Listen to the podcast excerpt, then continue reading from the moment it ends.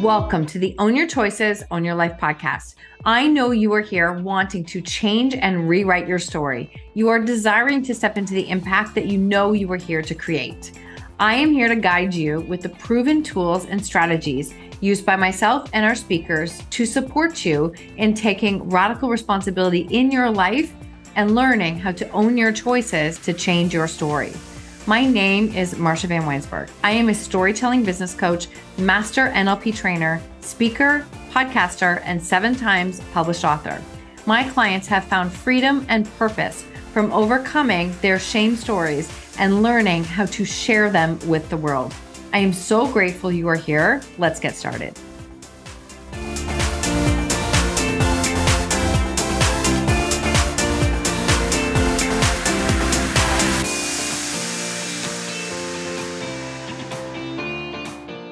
Welcome back to the show. Today we are speaking with Brian Gorman, and Brian is a transformation coach.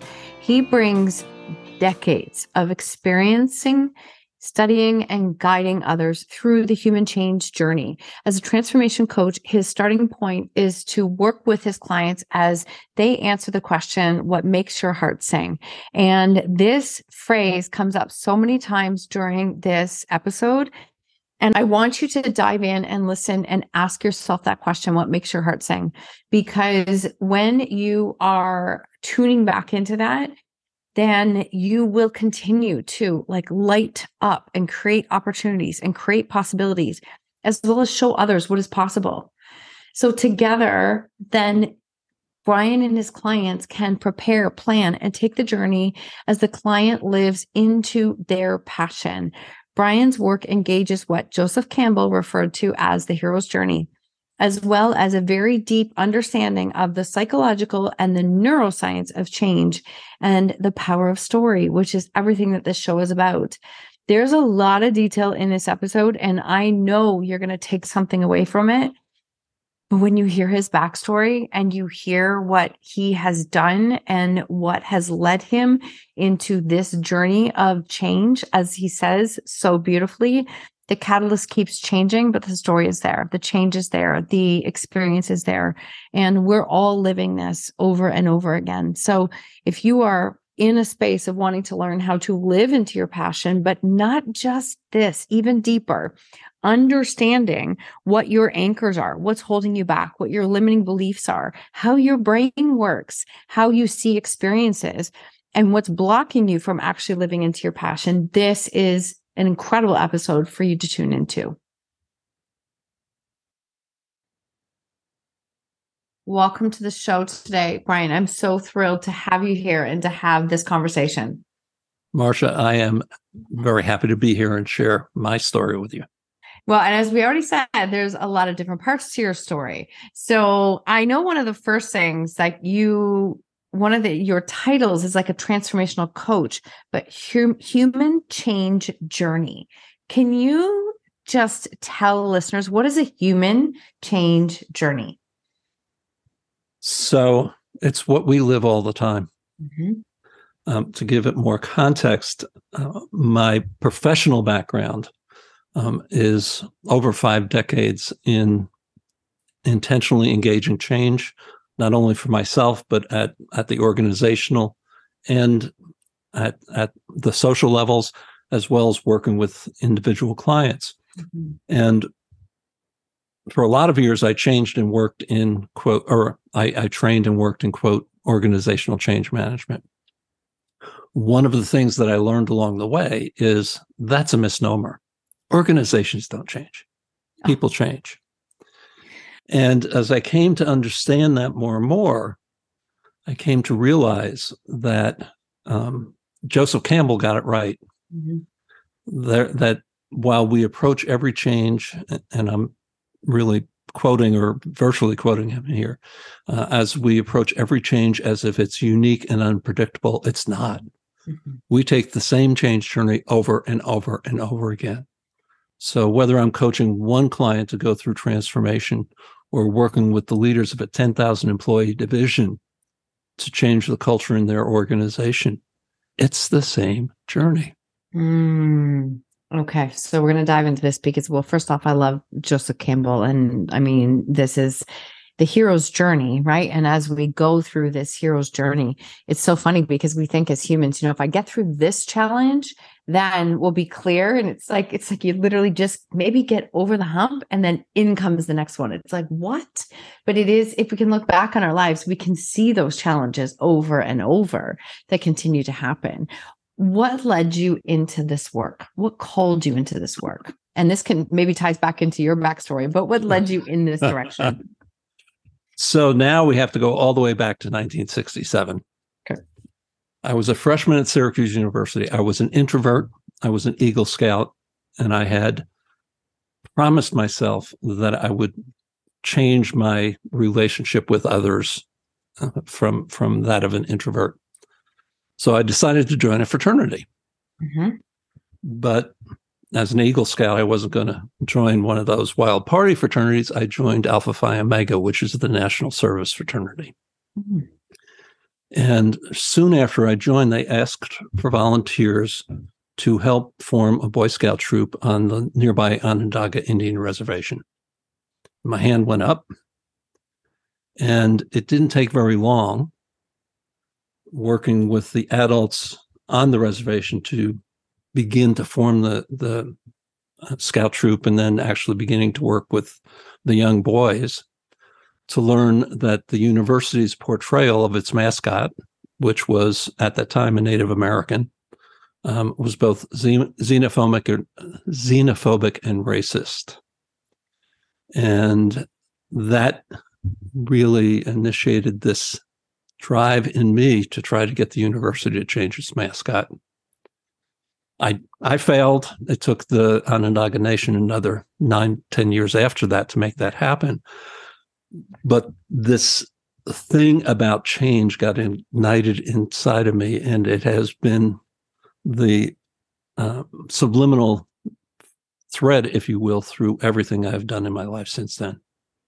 Wow. So that was, and if I even think back into that time frame, so I was born in 1970 and i i can say that you know even in the 70s and early 80s like i'm not that racism is gone now we're not saying that but the openness to even see things differently was never there.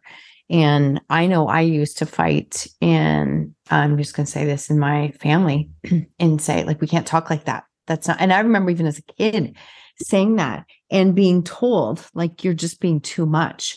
It was very normal at that time, which is so awful to say.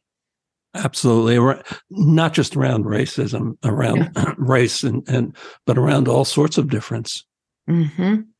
All sorts of differences. So that was what initiated you into this work on change. What happened after that? Um, I got drafted out of grad school mm-hmm. in 1971, the, the, late 1971, and uh, ended up enlisting so I could complete the semester. And uh, so I served four years in the Air Force. And make a long story short, I ended up being a basic training drill sergeant,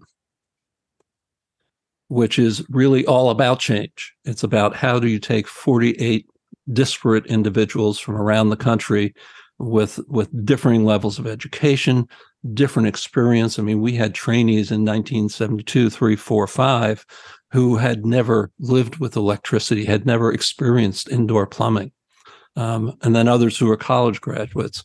How do you take those disparate individuals and help shape them into um, a fully functioning, uh, supportive of one another team? So I didn't, again, realize at the time, but there was that change journey that um, I was being a catalyst for. And interestingly, I was not being a catalyst for it in the tr- traditional drill sergeant way, um, although that was what was expected of me. But um, at that point, I had my undergraduate degree. I was working on a master's in human relations. Um, and, and so I brought a very different mindset to how do you help people adapt to circumstances that are very different than what mm-hmm. they have grown up to live into. Mm. And so, because so much of your journey has been about change and creating change and facilitating change, is that what has led you into the in your words as an activist like really being an activist for change right? Because we lots of people might want to create change but stepping in and being an activist who's going to speak out publicly it, they're two different things. Another part of my story. Um, i grew up in the 50s and 60s mm-hmm. i grew up by the time i was how many uh, kindergartners do you know who kissed their kindergarten teacher on the first day of school? Yeah, that you wouldn't know that now, but yeah, that, that, that was me. Yeah. yeah. that was me. I grew up very early on knowing that there was something different about me, mm-hmm.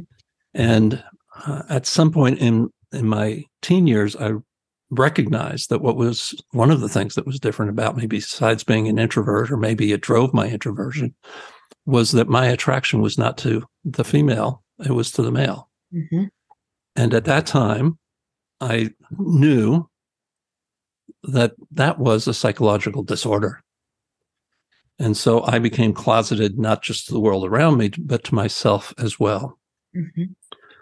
Um, I finally came to terms with the fact that either I was going to have to find a way to disconnect with myself fully, or I was going to have to learn how to live into myself fully. Um, about 1981. And um, I realized that disconnecting was not going to work mm-hmm. because I had tried that uh, for 30 years of my life. And, and so I came out in the spring of 1981. Um, the first reports of AIDS were in the summer of 1981. It was known as gay related immune deficiency. Yeah. And so that was my first spark of activism because um, if anyone knows the history of AIDS, um, it was seen as a gay disease. It was seen as um, God's punishment for homosexuality. Um, it, it, was not taken seriously as a health issue by the government, by most physicians. Um, people in hospitals uh, were, were put not just in isolation in terms of rooms, but very often meals would be left outside of doors. Um, parents would would absolutely refuse to not just see or care for their children who were dying of this disease, but would literally refuse to even accept the bodies after death. And so uh, that was my first um, round of social activism, if you will, after my early efforts at the university to change the the mascot. The timing of that. Like I remember I I remember I I know as a teen, I remember the timing of that. And so when you decided to come out and that was what the culture was like at that time, how were you treated personally, if I can ask that question? Sure. It's interesting, even though the the whole psychological um, definition, if you will, had changed in the 1970s. Being gay was still not widely accepted. And so there were people I did come out to and, and people I didn't. Um, I, I was really very conscious um, when I was visiting any sort of a LGBTQ venue mm-hmm. that I sort of had to sneak in the side door, if you will, um, and and not be seen walking out, uh, not showing my affection for my partner at the time publicly, uh, all of those kinds of things. So even in in the mid 1980s, I moved to New York, and at that time in New York City, um, it was illegal dis- discrimination to discriminate in employment, housing, and so forth based on sexual identity. And I went to work for one of the major uh, international, actually global consulting firms. Mm-hmm. And I had one partner who knew my truth. And she made it very clear that if I wanted a future there, uh, I would have to not share my truth with almost anyone else. So then you're back in the position again of deciding like, do I disconnect from who I am or do I connect to who I am? And what did you do at that time? I stayed pretty disconnected. I lived two separate lives. Mm-hmm. You know, I I lived with my partner and you know would go to the movies or go out to dinner on the weekend and come in on Monday morning and hear people talking about what they had done with their wives and um, making their homophobic jokes and asking me how I spent my weekend. And I would say either I, mm-hmm. you know, removing my partner from the picture, or um, a friend of mine and I. Mm-hmm. Wow, that's a, I. I don't have an easy phrase or anything to that because I just um it it's to me it breaks my heart because I um I don't feel anybody should feel that level of exclusion of any kind um but I thank you for sharing that with us because I do think that it's also the timing of everything that you're sharing. Like I said we're not perfect we're not overly open now but I always remember that time and that was very much yeah yeah. That was the last time i was in that situation in terms of employment. Okay. Um, when i got laid off in 1990 and i got laid off they were doing a global downsizing at the time. Mm-hmm. and i went to work for an aids organization. And at, at that point I, I made the intentional decision that that was going to be on my resume the rest of my career and if potential employers were not uh, not comfortable with that. And even in 1990, um, while in fact the impact of AIDS was much more uh, broad than the gay male population, the public perception was still it was a gay disease. Mm-hmm. So implicitly, by going to work for an AIDS organization, um, there was an, an, understanding that I was a gay man. Mm-hmm. And how long did you work with that organization? I worked there for five years. Mm-hmm. I went in as deputy director of finance and operations. Um, at the time, and it was an organization that had been formed to provide permanent housing and support services for homeless people with AIDS. And again, at the time, um, AIDS was still perceived as a gay disease, although it was reaching much more broadly. Mm-hmm. Um, at that time, the transition was just being made with some of the um, medical advances of moving from dying of AIDS to living with AIDS. So it was a time of great social transition, if you will. Um, this was an organization that was founded by a fashion designer um, who just had a passion for helping to address this issue. So when I got there, we had a three and a half million dollars budget, um, and all of our financial records were being kept on spreadsheets.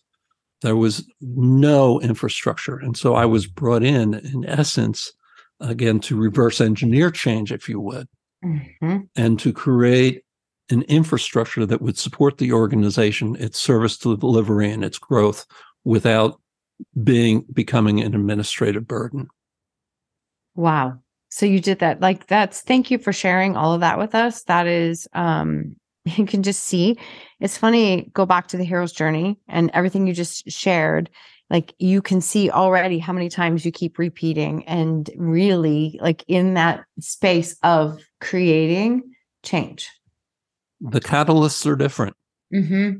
Yeah. The way in which the obstacles surface are different. Mm-hmm. The journey's the same. The journey's the same. It's it's funny because I always refer to like our stories and owning our stories and sharing our stories. And people say, well, what like what story? Because I've lived so many different ones. And I'm like, but if you actually look back, a lot of the stories we keep repeating, we keep going through, we keep like stepping into this space and you know it's it's not a bad or good. It's just recognizing there's patterns that we keep repeating throughout our life. And that's exactly what you're sharing here. So you did this for 5 years and then so back when i was in the consulting world mm-hmm. i actually trained in organizational change management.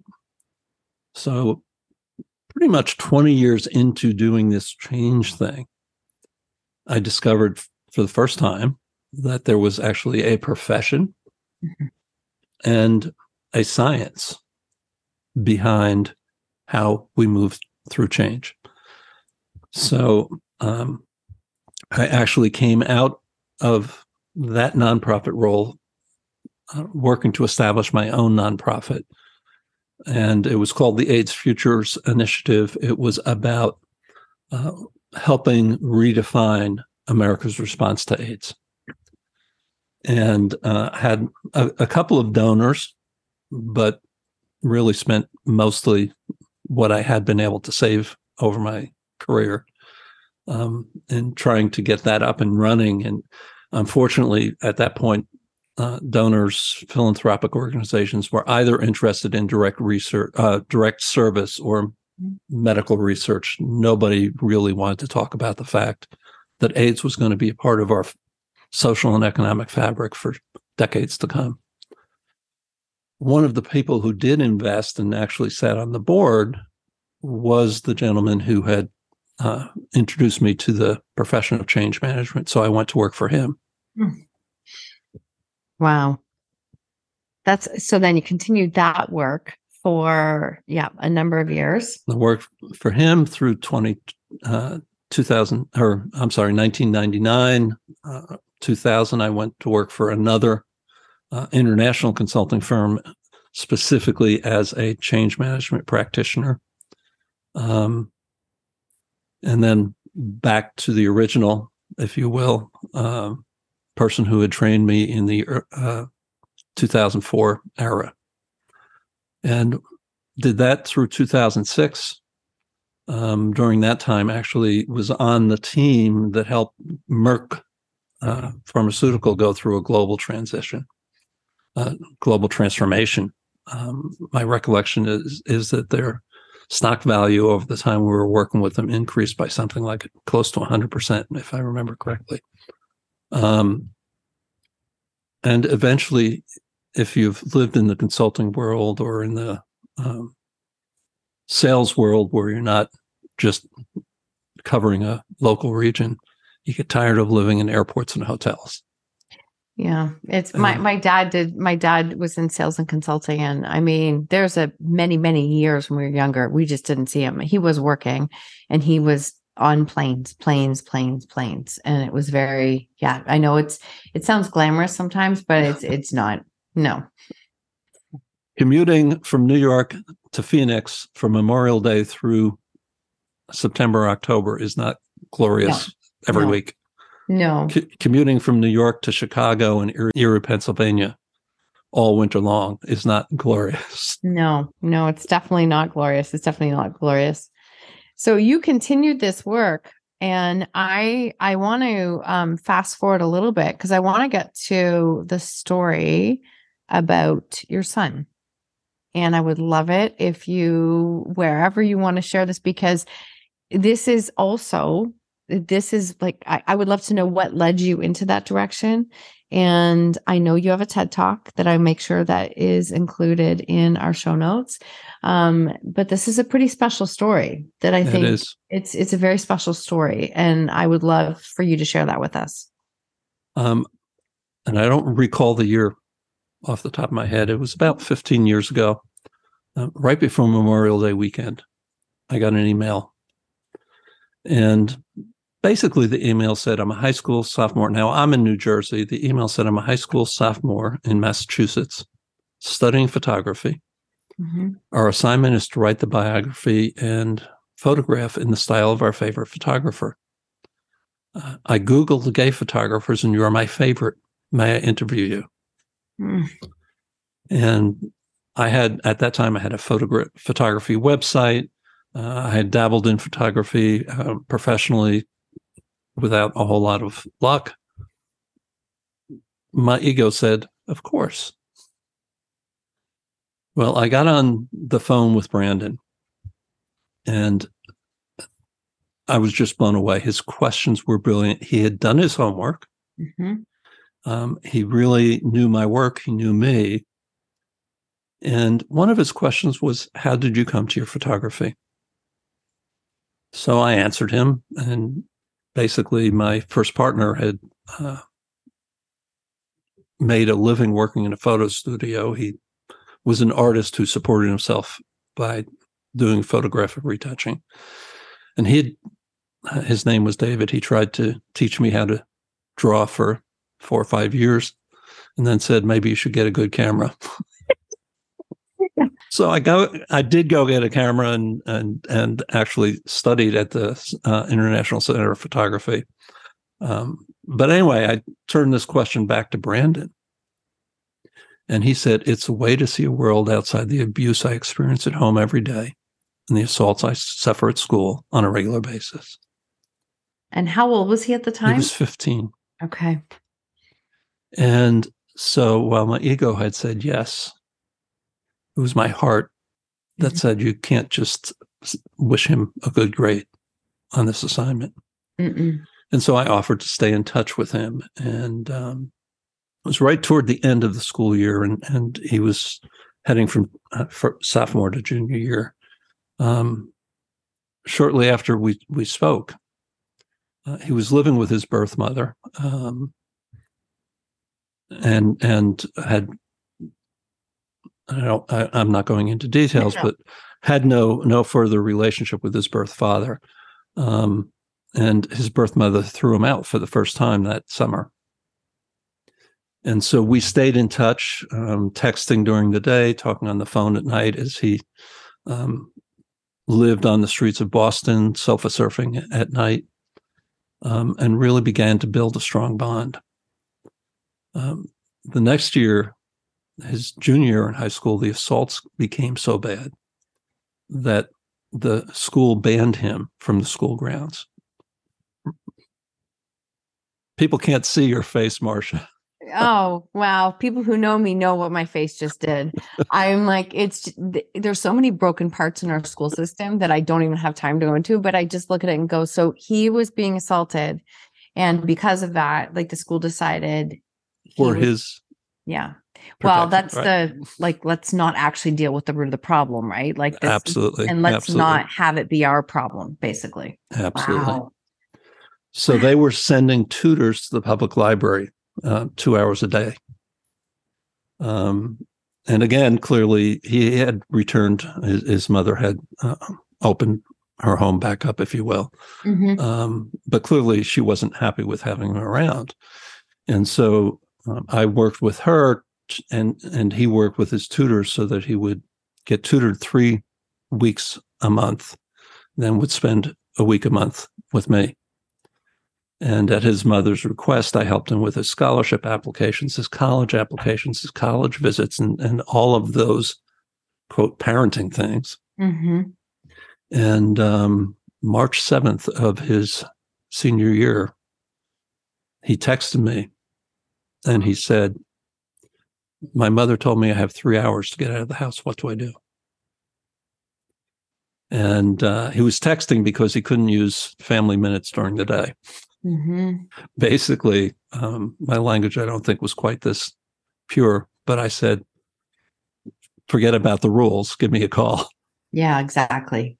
And um, I, I told him what if he could get, he should take his birth certificate, his social security card, his um, health insurance card, his phone, his computer, um, just sort of some key things.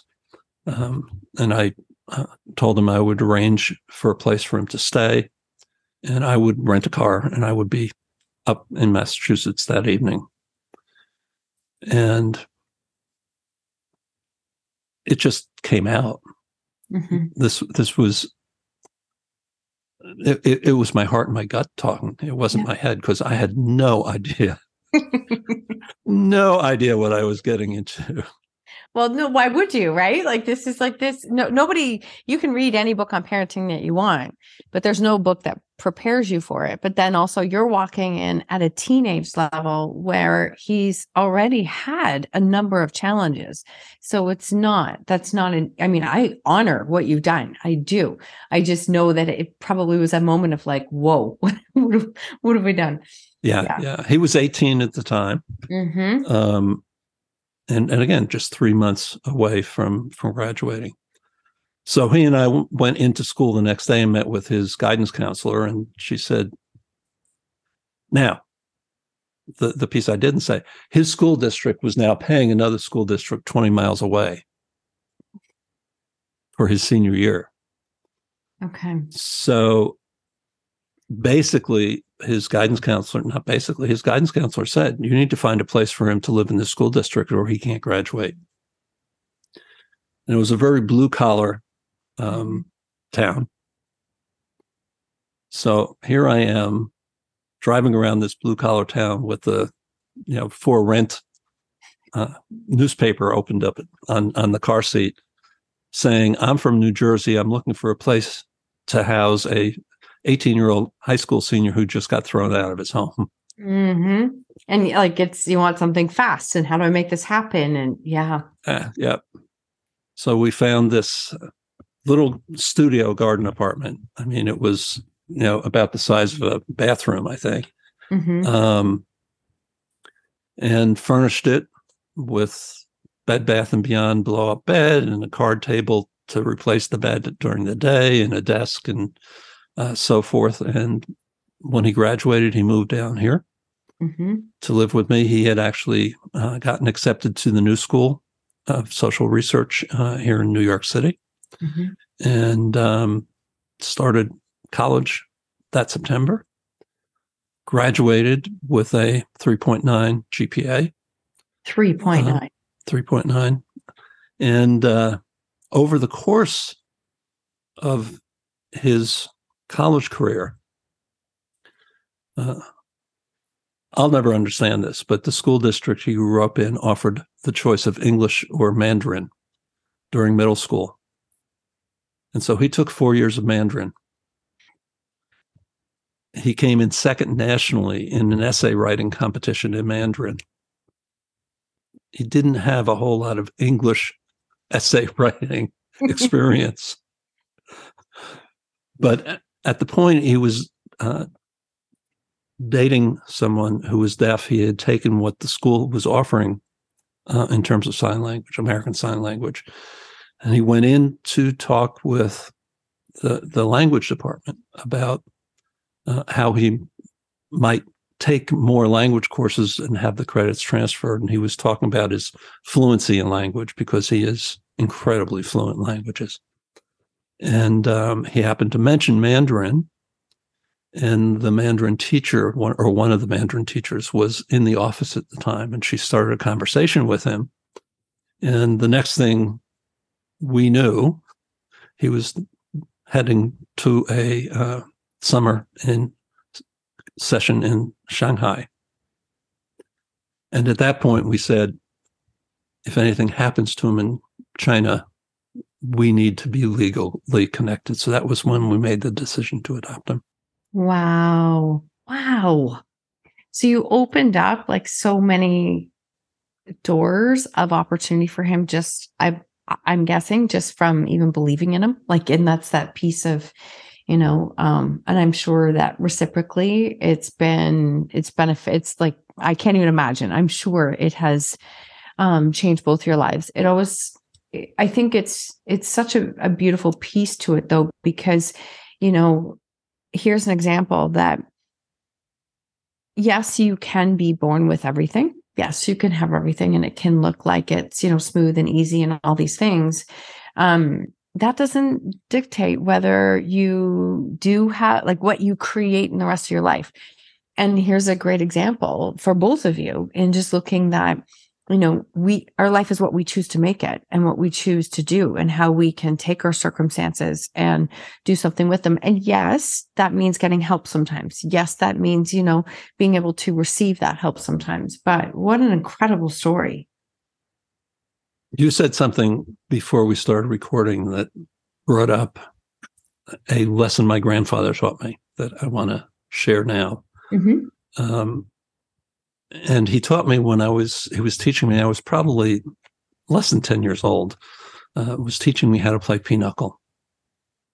And I would get grumpy when I'd get a bad hand. And I'd ask for the cards to be reshuffled and redealt and all those kinds of things. And grandpa was play by the rules. And I'll never forget. And I don't know that he meant this as a life lesson. He may have. But he said, it's not up to us what cards were dealt. And we can always choose how to play them. It's one of my favorite quotes. It really is. It's actually one that I would anchor and hold on to when I was in the middle of chaos because we all have moments where we play the victim card, we're angry and frustrated. And I think that's normal. Like it happened. If we choose to unpack, move in, and stay there, then that's our choice. But that that quote itself was instrumental for me at a time when I really needed it because it was like, okay, I, I have tried to change this hand so many times. And no matter what I do, the cards kept coming up the same over and over. And then all of a sudden it was like, you know what? Maybe they're not my cards. They're not my cards to change. Maybe it's not mine to change them. Maybe it's my responsibility for how I can respond to it. So I I resonate with those words. And so often when I'm working with my clients, they say, I don't have a choice. I know. And and we always have choice. But choice isn't always between good and bad. It isn't always between better and best. No. Sometimes choice is between two really sucky options. Sorry, I don't mean to laugh at that, but I I visually had a moment where I remember standing and my husband and I having a discussion during a really difficult time. And he's like, but where is there a better option? I'm like, there isn't. We have shitty choice A and shitty choice B. We just got to choose one. Like, we don't know which one is going to yeah. make a difference. And you know what? We're going to make mistakes. But I also think that when it comes to change, and obviously you can answer this better than I can, is how, as humans, how much time do we actually spend thinking about the changes, but never actually making change? Change doesn't happen until we act. No, no. But that's like, that's very relatable, right? Like, there's a yeah. lot of people who just think and they think and they think. And it's interesting because when you really understand the brain, I finished my NLP um, trainers this year. So I've really, it's been very beneficial for me personally. But understanding that literally the last thing you ever want to do is think because it's the only thing I have in my brain is made up of my response to everything I've lived up until now. So it's it's only based on those things. I it could turn out 10,000 times different than what I know, but if I ask myself to think about it, that's only based on my previous experience. It's only based on your cephalic brain. You have two more. Okay, so tell us about this because I love this stuff. So not every neuroscientist uses this language. Mm-hmm. That's number one. Number two is they all agree on the facts. Um, in our hearts are the same motor neurons and sensory neurons as in our heads. Mm-hmm. In our hearts is the same electrochemical activity as happens up in our heads. In our gut, we have about as many neurons as a cat's brain. And they stretch from the esophagus all the way through the digestive tract. Some neuroscientists will refer to cardiac cluster, gut or enteric cluster. Some will use the terms cardiac brain and enteric brain. They all agree they're there. The cardiac brain is the seat of passion, compassion, and values. Your heart's in it or it's not. Mm-hmm. Your gut is the seat of self protection, courage, and who you are at your core. The heart and gut communicate with the head through the vagus nerve. And the, the cellular structure there is such that uh, they estimate about 90% of the communication is upward. So sometimes you have feelings that you can't put words to. Sometimes you have feelings that you can put words to. Those words roll up here. But if you listen to your heart, if you listen to your gut, as well as your head, now you're thinking with all three brains. I have one client who's on the autism spectrum who literally has conversations and he'll say, This is not a head decision. Heart, what do you think? Gut, what do you think? I love that. Thank you so much for sharing because I, I think that, you know, there's this also train of thought that many times when you are thinking of, you know, where do I feel that?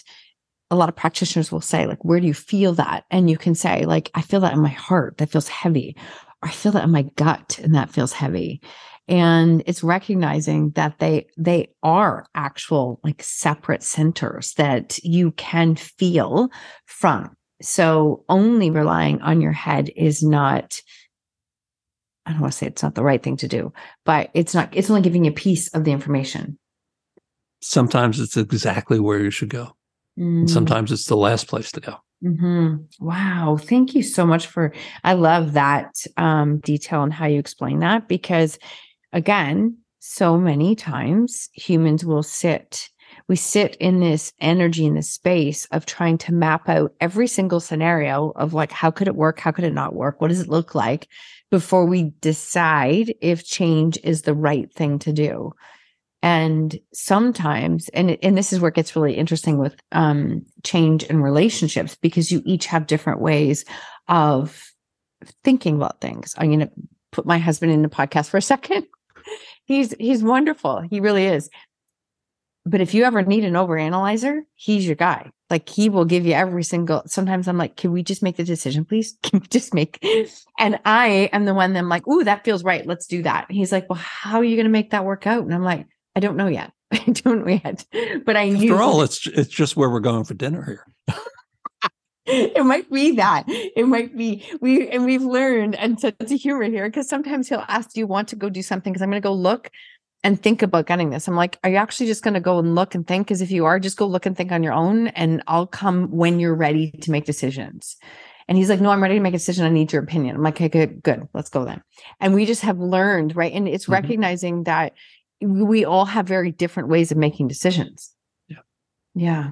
To create that change. Wow. Wow. So you work with clients now. This is like a big, not now, but this is a big part of what you do. And um, your TED Talk. Can you tell us what your TED Talk is called? So my TED Talk is "Be the Hero of Your Change," mm. and um, it, it's on YouTube. Mm. Just uh, search for my name and TEDx Hartford. Um, it really covers a lot of what we've talked about today. Um, it begins with a question, which is, "What makes your heart sing?" because that's where I believe we all should begin each of our change journeys. Given, and again, Marsha, it's not always good versus bad, mm-hmm. but given this situation that we're in now, what makes your heart sing? How do you take that and live into that, regardless of what the circumstances are? Mm-hmm. Years ago, I trained with Judith Glaser, um, who spent decades of her life studying the neuroscience of conversation. And Judith had pancreatic cancer, stage four pan- pancreatic cancer. She lived with it for years. And she would share with us the markers. Mm-hmm. And every time she was teaching, the level of cancer markers just precipitously dropped because sharing what she knew made her heart sing. Sharing what she knew helped overcome the power, was more powerful than the cancer. Ultimately, the cancer did kill her. Mm-hmm. But knowing what mar- makes your heart sing, then learning how to sing along with it. Why shouldn't we all be doing that? mm-hmm. regardless of the circumstances? Oh, that's such a great question. Thank you for sharing that um that piece because that's like actually seeing and hearing a physiological change happening when you're choosing something that, you know, lights you up.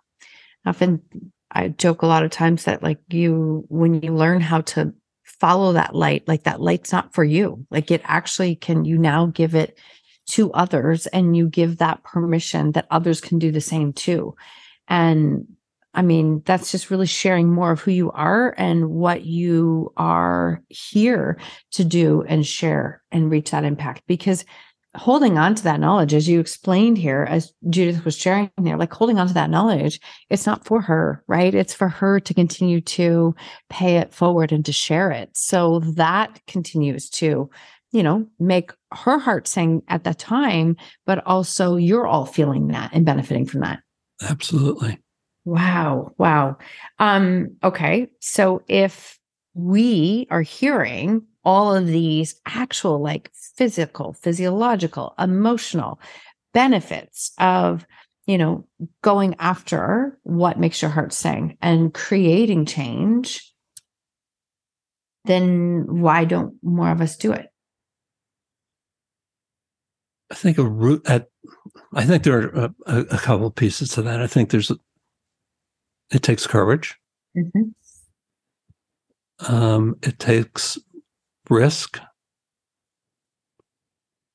It takes overcoming those truths that we live by that aren't really truths. I call them our gremlins. They're I'm too gremlins. old. I'm too young. I'm not smart enough. I'm not rich enough. Um, it's a world of scarcity. Um, one of my gremlins that I have decided I'm just not going to tackle. I can't learn languages. Um, but we all have these limiting beliefs. Mm-hmm. We all get anchored in comfort, even when the situation is uncomfortable. And um, unfortunately, I think one of the best examples of this um, are people who live in abusive households, uh, especially adults who live in abusive households. And as it's it's not that anybody loves to be abused. Mm-mm. And they know what to expect. Going out into a world that is totally alien to them is even more scary. Yeah. And so it takes courage, it takes support. You know, this these change journeys, some of them we can take by ourselves. Some of them we have to have to have others join us, support us, guide us in some cases, whether it's a coach or or a mentor or a spiritual advisor or um, whatever we need a coach. It takes letting go of some of those anchors in our lives.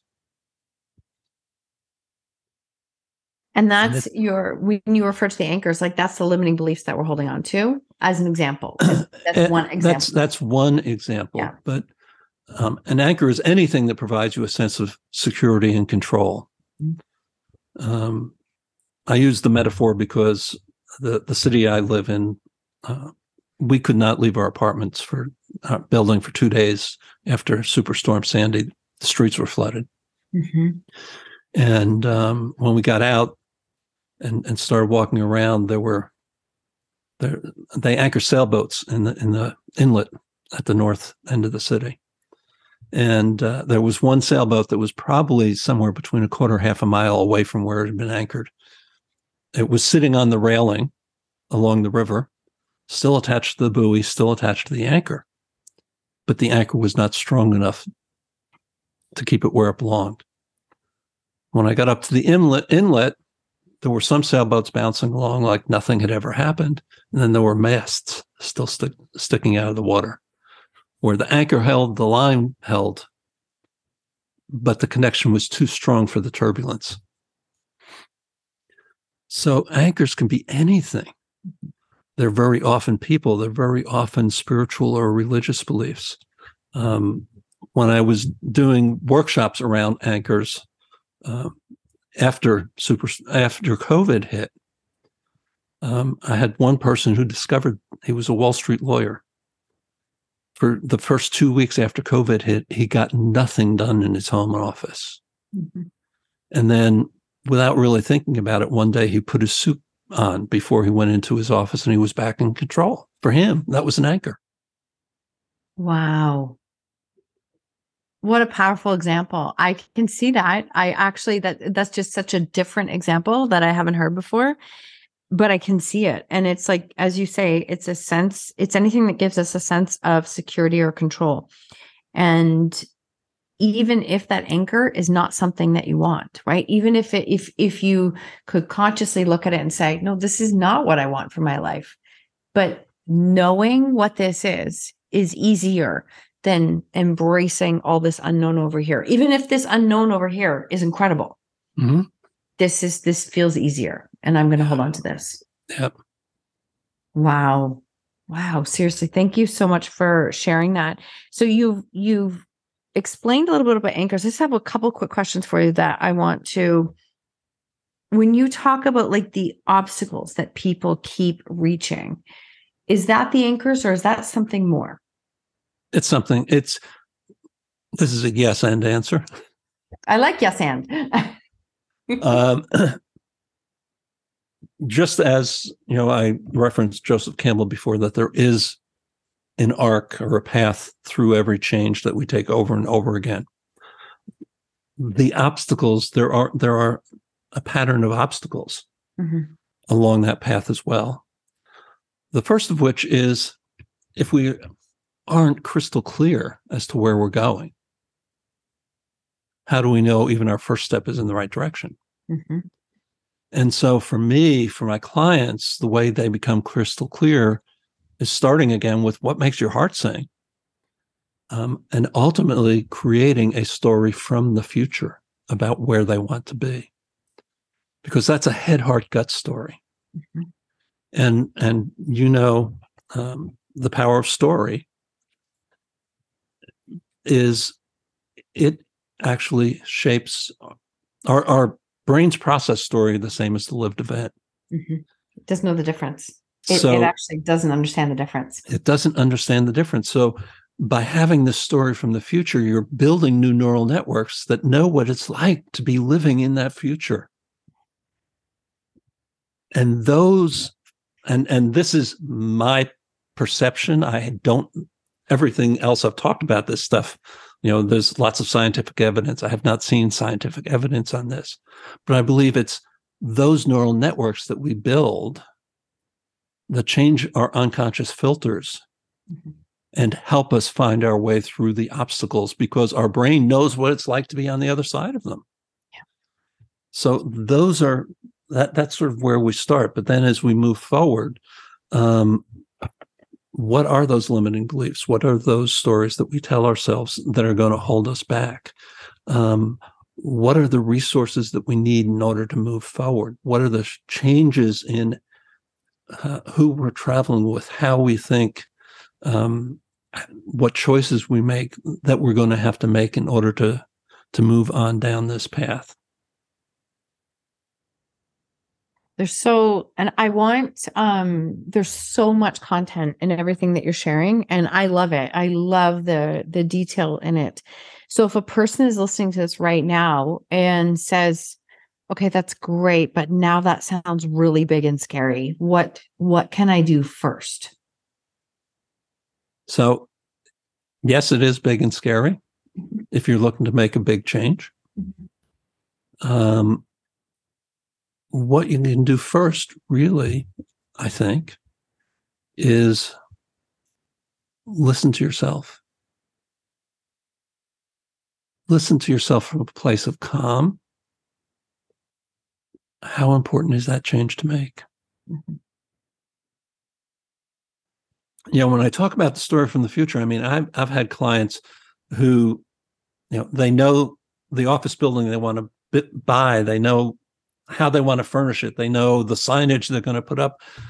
Their story from the future is laden with detail. Then I have one client who said, All I can tell you right now is these are the kinds of people I want to be working with. Mm-hmm. This is how I want to feel at the end of the day. And I'm going to be known for my signature red blazer. That was all the details she needed to get started. Mm-hmm. Thank you so much for sharing that. I love that. Something that um, we haven't said on the show, and I just wanted to share in one sense is that I I started scripting, and I call I call it scripting, but I would just I created a new story of what my life would look like. And I did it in, I started probably in 2015 when it was a really ugly time for us. Like there was very little hope, very little light. And I I thought I have absolutely nothing to lose. I read about this concept and I'm like, well, I know where I am, kind of sucks. Let's just see what I can do. And I started scripting. And over the last like seven, eight years of doing this exercise, for me, it's I've learned even more about how the brain works now. So I actually even understand the science of how it works. But like our brain doesn't understand time and it doesn't understand like difference and experience. It's like, how real can you make that now? And how can you bring emotion into it? Because it's like you're pulling that future to you now so that your body, which is where our emotions live, is in our, is in our body, is how then can we pull that to here and make that a reality? So scripting is something I've gone back to on a regular basis, but that's uh, just literally changing the story. Sometimes it has a tremendous amount of detail Sometimes it doesn't. Um, but for me personally, I have found it very beneficial to focus on how do I want to feel? How do I want to feel? And it's not about, you know, X number of clients and sales of this. I've tried all of those ways and I think different things work for different people. But for me, when I can focus on the emotions of how I want to feel, how I want to serve, what I want to be doing, that is when the story starts to change. Yeah. Yeah. Absolutely. So it's interesting how the change and the story like melded together in this episode. I love it. I love it. Honestly, I love the work that you do. And I love how you shared so much of your personal story with us today, as well as so much context about changing and creating change. I want to ask you um, two questions. You talk about like living into your passion. Is that can you explain what that means, or is that relating to what your heart sings? It, it, it relates to what makes your heart sing. Before we go there, um, two things that are important about that story. One, write it in your own language, mm-hmm. and that may not be words. You know, I've had clients do paintings and sculptures and choreograph dance and write music. Yeah. Um, write that story in your language. You may have to translate it into words for others to understand when and if that's appropriate.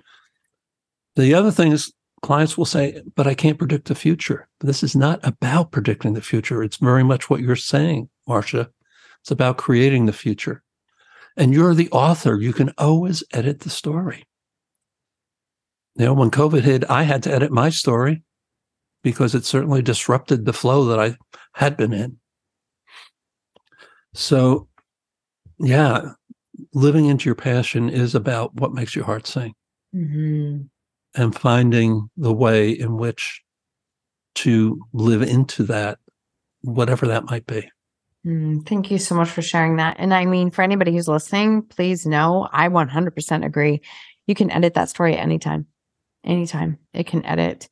And it's funny because I don't know if this is part social media. I'm not looking to blame. I'm just curious. Is it our some of our younger generation? I mean, my kids are 24 and 25, and there's this feeling sometimes that if I don't have it figured out by this age, then I'm really failing.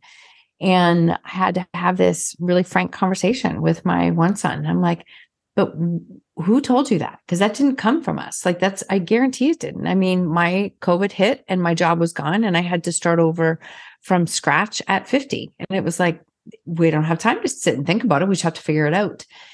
But where did that come from? And this is underlying belief that it's like, I, I have to have it figured out by this time.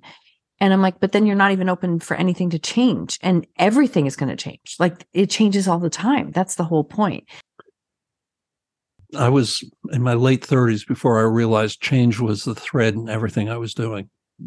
So I went from drill sergeant to creating a living learning center in, in, in a university to re-energizing a uh, more of an annual giving program to um, being a uh, management consultant.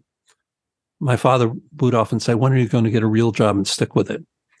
Um, it wasn't until my late 30s that I knew change was the common thread. Mm-hmm. And then I was in my 60s my early 60s when I began to train as a coach. And the first day I began training, it was like, this is what I've been pre- preparing my whole life for. This is a journey. Mm-hmm. There are lots of little journeys and, and disruptive journeys and big journeys along the way. And it's a journey. It sure is. I, I love that you said that because I think this is the whole there is no destination, right? We all know that it's it, it is a journey. And sometimes we feel like we are just like we are on track, we're doing great. And sometimes it's like, what are we doing? And it's part of that journey. Honestly, I've loved this conversation. Where can people connect, follow, learn more about you? I'll make sure your TED Talk and your links are in the show notes. But where's the best place for people to learn more about you and the work that you do? Um, a, a couple of places, I guess. One is my website, which is transforminglives.coach. Mm-hmm. Um, my LinkedIn profile, certainly. Um, and those are probably the two best places. I actually host um, and co share hosting duties on three different podcasts. um, probably the one that is is most conversational, which this was that most talks about or or, or helps people understand my perspective is called Qonversations. That's Q O N V E R S A T I O N S. Um, and it's hosted by uh, Quantuvos, Q U A N T U V O S, which is Latin for choose to be your best. Hmm. Um, and it's an organization where I'm their uh, vice president for program development. That's a podcast that is always conversational, and and we really try to bring new perspectives to everything from the introvert difference um, to the the role of the leader in um, healthy conflict. To it's it's very much organizational leadership um, focused, but leadership from frontline up to C suite. Amazing. Thank you so much for sharing that. Again, I I have loved this whole conversation with you, Brian. This has been fantastic. Um, I have one more question for you, and sure.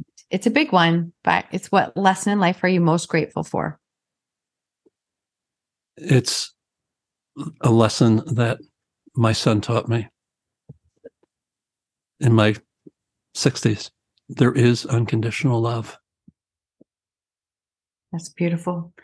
That's beautiful. I think that is I, I so appreciate that you shared all of your stories with us. And I just think it's so special how your son came into your life and how I you can see visibly that, you know, you both benefited from that connection. And I think it's I think it's beautiful because I always say, like, there are people out there that are willing to help us that we don't know yet, we haven't met yet. That, you know, when we allow ourselves to show up and be seen, even if it's vulnerable, incredible things can happen. And that's such a great example of it. Honestly, thank, thank you. you so much for being here today. Thank you.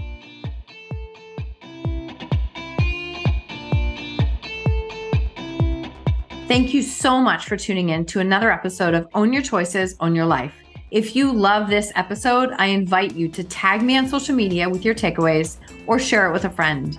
Please, if you feel called, take 30 seconds to leave a five star review, and I will be forever grateful. Until next time, remember when you own your choices, you truly own your life.